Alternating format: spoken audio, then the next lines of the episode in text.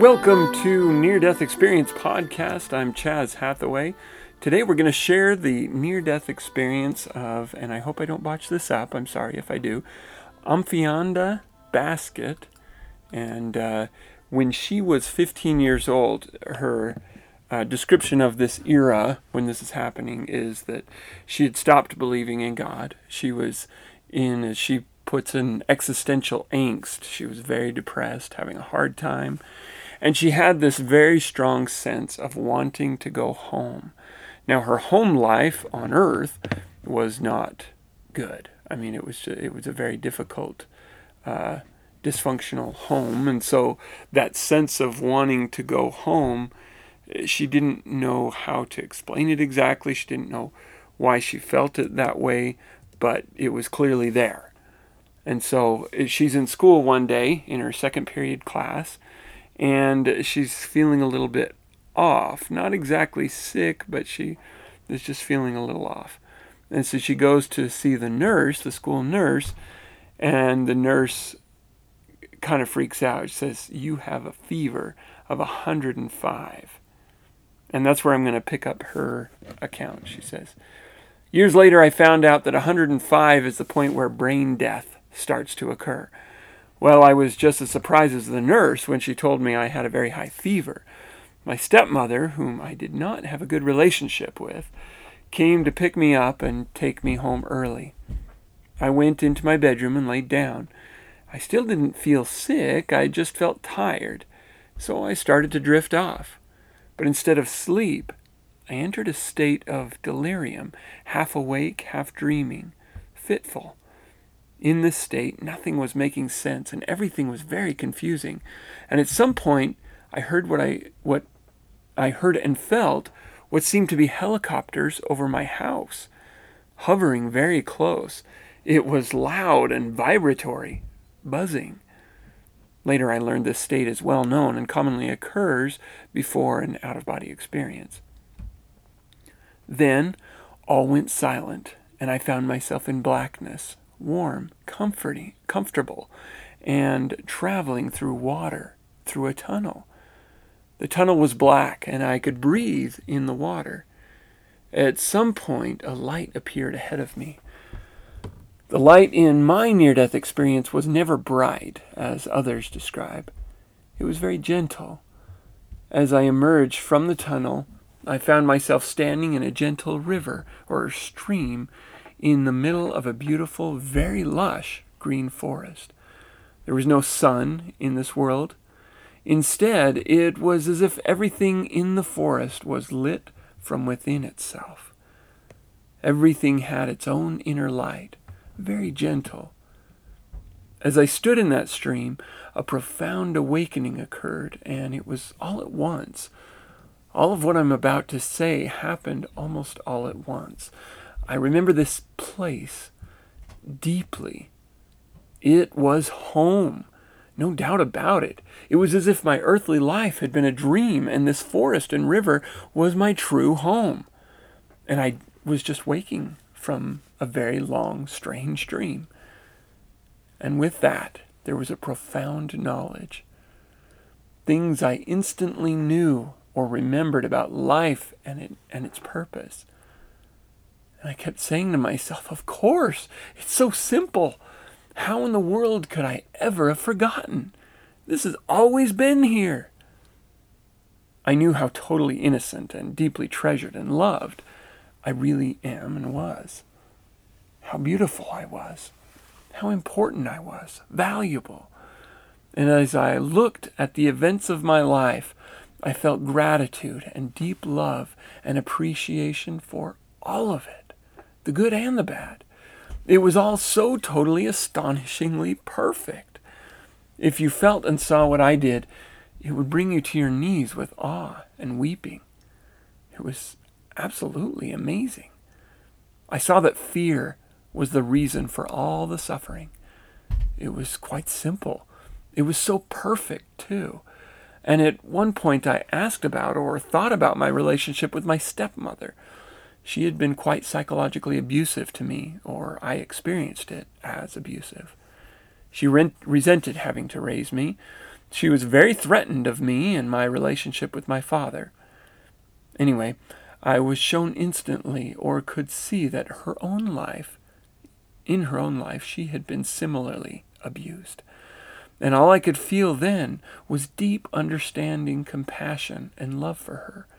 It all made sense. I found myself admiring her for all she had struggled with and been through in her life. And I saw that she treated me badly because of fear. But I couldn't ever really be harmed by it. And then I saw clearly how it is exactly the same for all of us. We are all afraid, and it's okay. It's all okay. We don't need to ever, ever, ever be afraid. Fear is so totally not needed. Now, that's the end of her experience. Um, there are some questions here, quite a few, so I'm not going to read them all but I'll, I'll read samples from these questions. And to give you the reference, this uh, is uh, in on a website called angelicview.wordpress.com. I was pointed to it by um, her on Facebook. She uh, shared a, a, a link to it on Facebook, and I got her permission to share it on the podcast. But let me go ahead and share some of these questions and answers that she gives. Okay, so the first one um, asks a question about uh, if life learn if life's lessons aren't learned about uh, um, in this life, if if there's a need to reincarnate. And I'm not going to read the full answer, but I'll I'll read part of it. She says, "In my I, in my near-death experience, I saw nothing so cruel, crude as having to come back, etc. There's no failure." I saw love and understanding only. We all feel alienated, alienated here on earth. It's just part of the experience. And then she goes on talking about how I, she says, I was given an understanding that time is an illusion and, uh, and how um, it, it's, it's kind of like all things are happening at once, that there's no past and future, really, just in the eternal now and oneness and she says, if we're truly all one, then um, every life kind of feeds into that oneness that we all are. So we're all informed by that oneness from each other's lives, sort of. And and so that was her take on that. Here's one that I really like because she's asked, "Did you receive shareable information or knowledge about how to let go of fear?" Did you understand or comprehend how to let go of fear? How would you explain to others the process of choosing life without fear? I like that they asked this question because fear um, was kind of a theme in her experience, or the the uh, lack of fear, and, and that fear is is a source of suffering. And she says, it's more than the near death experience and the knowledge I gained. It's more like, or it's more that the near death experience and the knowledge I gained erased fear. Like, I always understood all the reasons for it. It was so clear how totally unnecessary fear is because we are actually always safe as can be. We are safe because we are perpetually loved. We are safe because we cannot ever be harmed. We are safe because we will never die. The best advice I can give you is to trust more in life. Practice trust. Practice letting go and letting God. Practice feeling, or practice free falling a bit more. When I came back from my near death experience, I had zero fear about anything. And as a result, my grades shot up like overnight to A's and B's. Fear had been the thing that had kept me from performing well in school. I was taken out of special ed. I was put in higher level classes. It was pretty miraculous. I lived in a state of total and utter trust and joy. When you feel that life is, uh, when you feel, ha- let's see, when you feel that happy, that happy with what life is, you stay perfectly present because the present moment feels fantastic. When you feel perfectly safe, you tend to be more present to life. And that presence was miraculous. Presence brings total magic into your life, or you are able to see the magic of life when you are present. Things just roll along perfectly, beautifully. Also, guilt and fear are often one and the same. A lot of us in this world feel immense shame for all kinds of stuff. In my near death experience, I was shown that there is nothing for any of, any of us to be ashamed of. Tell yourself, I am innocent. We carry a lot of baggage and just don't need to. I kind of like this question too. I was just wondering if you were very upset right at first when you were brought back to your body. Did it take some time to process it all? She replies, No, in my case, I was in a state of absolute awe and gratitude. Had I been given a choice, I likely would have wanted to stay there, I think. But I was changed in such a way that I saw my life as Amphi as totally beautiful. I was just deeply overjoyed and peaceful to know that I was loved so much, that we are eternal, that there was nothing to fear. And I stayed in that place of joy, present our presence and gratitude for a few solid months. It was an amazing time for me, truly magical, almost as good as the near death experience, honestly. Question Did you get the sense that all this that we consider reality is anything not anything more than an illusion? She answers, Yes, but it is a useful illusion. I was very grateful for my time on earth when I saw from the non physical perspective. Here's another question I like. I am very environmentally conscious, but lately I've been wondering if this is all an illusion, perhaps I shouldn't be so concerned about it. Am I wasting my time working to improve the environment? Her answer I don't think you're wasting your time unless it doesn't make you feel fulfilled or happy. If you're doing it out of fear, anger, or guilt, then you definitely don't need to be doing it. It's a sort of waste of time if you're doing it out of obligation only. Now, if you're doing it because it gives you a deep sense of satisfaction, joy, and love, then it's very good. It's your correct path. This is my opinion, obviously. I sometimes also think that illusion may not exactly be the right word, but I don't have a better word right now. It comes pretty close. And just because I'm a nature lover myself, I'm going to read this question as well. Hearing about nature on the other side fills me with hope. I do care so deeply about this web of life we have on this planet. It is like I see the expression of God in every little thing. Seeing plants and animals suffer and whole ecosystems destroyed is nearly unbearable for me. It causes me such pain not being able to protect it all.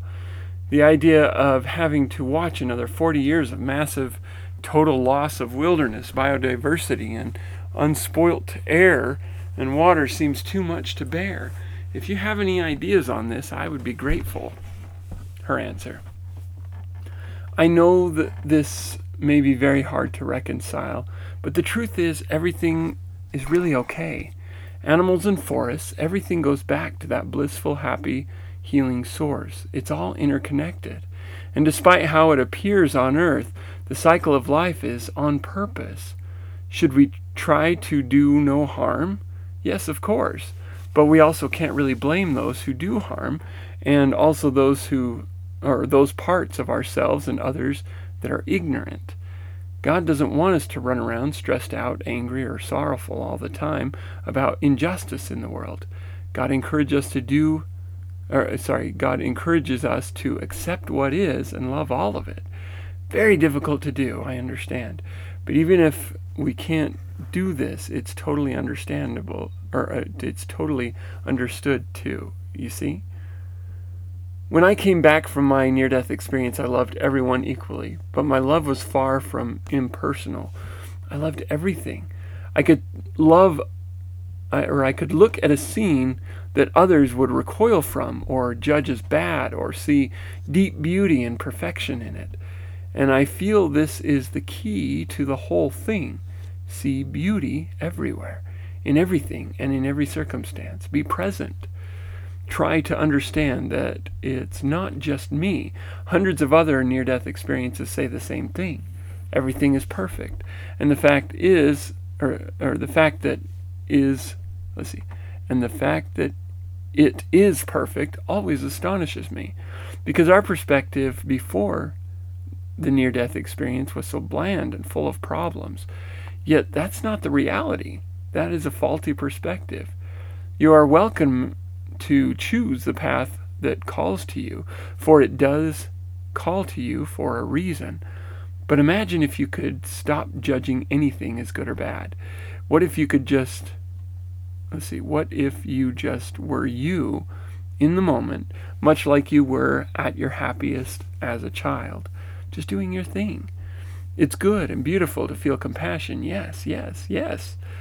But if it's turned from compassion to more negative, gnawing feelings, it might be time to move to a new perspective. This stuff is very hard to talk about and convey, but yet it is what I saw in my near death experience. Everything's really okay, and it's going to be okay. And there's nothing wrong with imagining the outcome you want to see rather than the tragedy you're afraid will come to pass. Our thoughts do have power, focus, and beautiful outcomes. Let's sink in. Nothing can truly, or let this sink in, nothing can ever truly be harmed.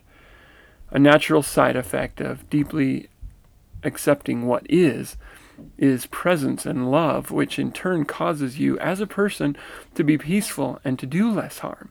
And people around you are so are also deeply touched by your presence. You end up influencing the world by bringing peace to yourself. There is no other. So bring peace to yourself. You bring peace to the entire world. There's really no other method that will work. It is truly up to each of us and only us.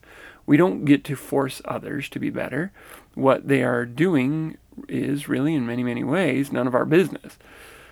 Our business is looking within and becoming more pleasant. All the rest, the love, the compassion, the cessation of fear, comes as a natural side effect of presence. That's how a planetary consciousness is raised. That is the end of the of her response to the question, and that's the end of the article. Interesting, isn't it? I really like her thoughts on nature. I'm a I'm a nature guy myself. I I even have uh, chicken, duck, goose, and goat farm. uh, just in this last year or so, I've kind of established that, and I've been working for years to try to establish a, a food forest in my yard, kind of a permaculture approach to uh, growing, and it's very challenging. I'm in a very dry, hot, um, deserty kind of an area, and so it's very challenging. But I'm very much enjoying what results I do see. And so hearing that stuff about nature is really I like what she says about how the point is not to fear and get anxious and, and worried about the problems that we can't control, but rather to put hope and purpose and love and joy into the work of striving to do better and to make things better. I think that's that's a much more healthy approach anyway, um, rather than trying to just fix the wrongs. Try healing the injured, or and and preventing the uh, injury in the first place. Uh, there's there's lots of different ways you could take that, and there's lots of different things you can do with that. Thank heaven for police officers, for uh, justice officials, and so forth that make it possible f- to remove dangerous persons from society. No question about that. But uh, but also in our own lives, there are people who may hurt us or try to hurt us but if we have this perspective that uh, has that recognizes our beauty and our worth as individuals, then we don't need to be so totally consumed by what happens around us. Obviously, if somebody is hurting you, then they should be put in the hands of the authorities if it's that kind of hurt.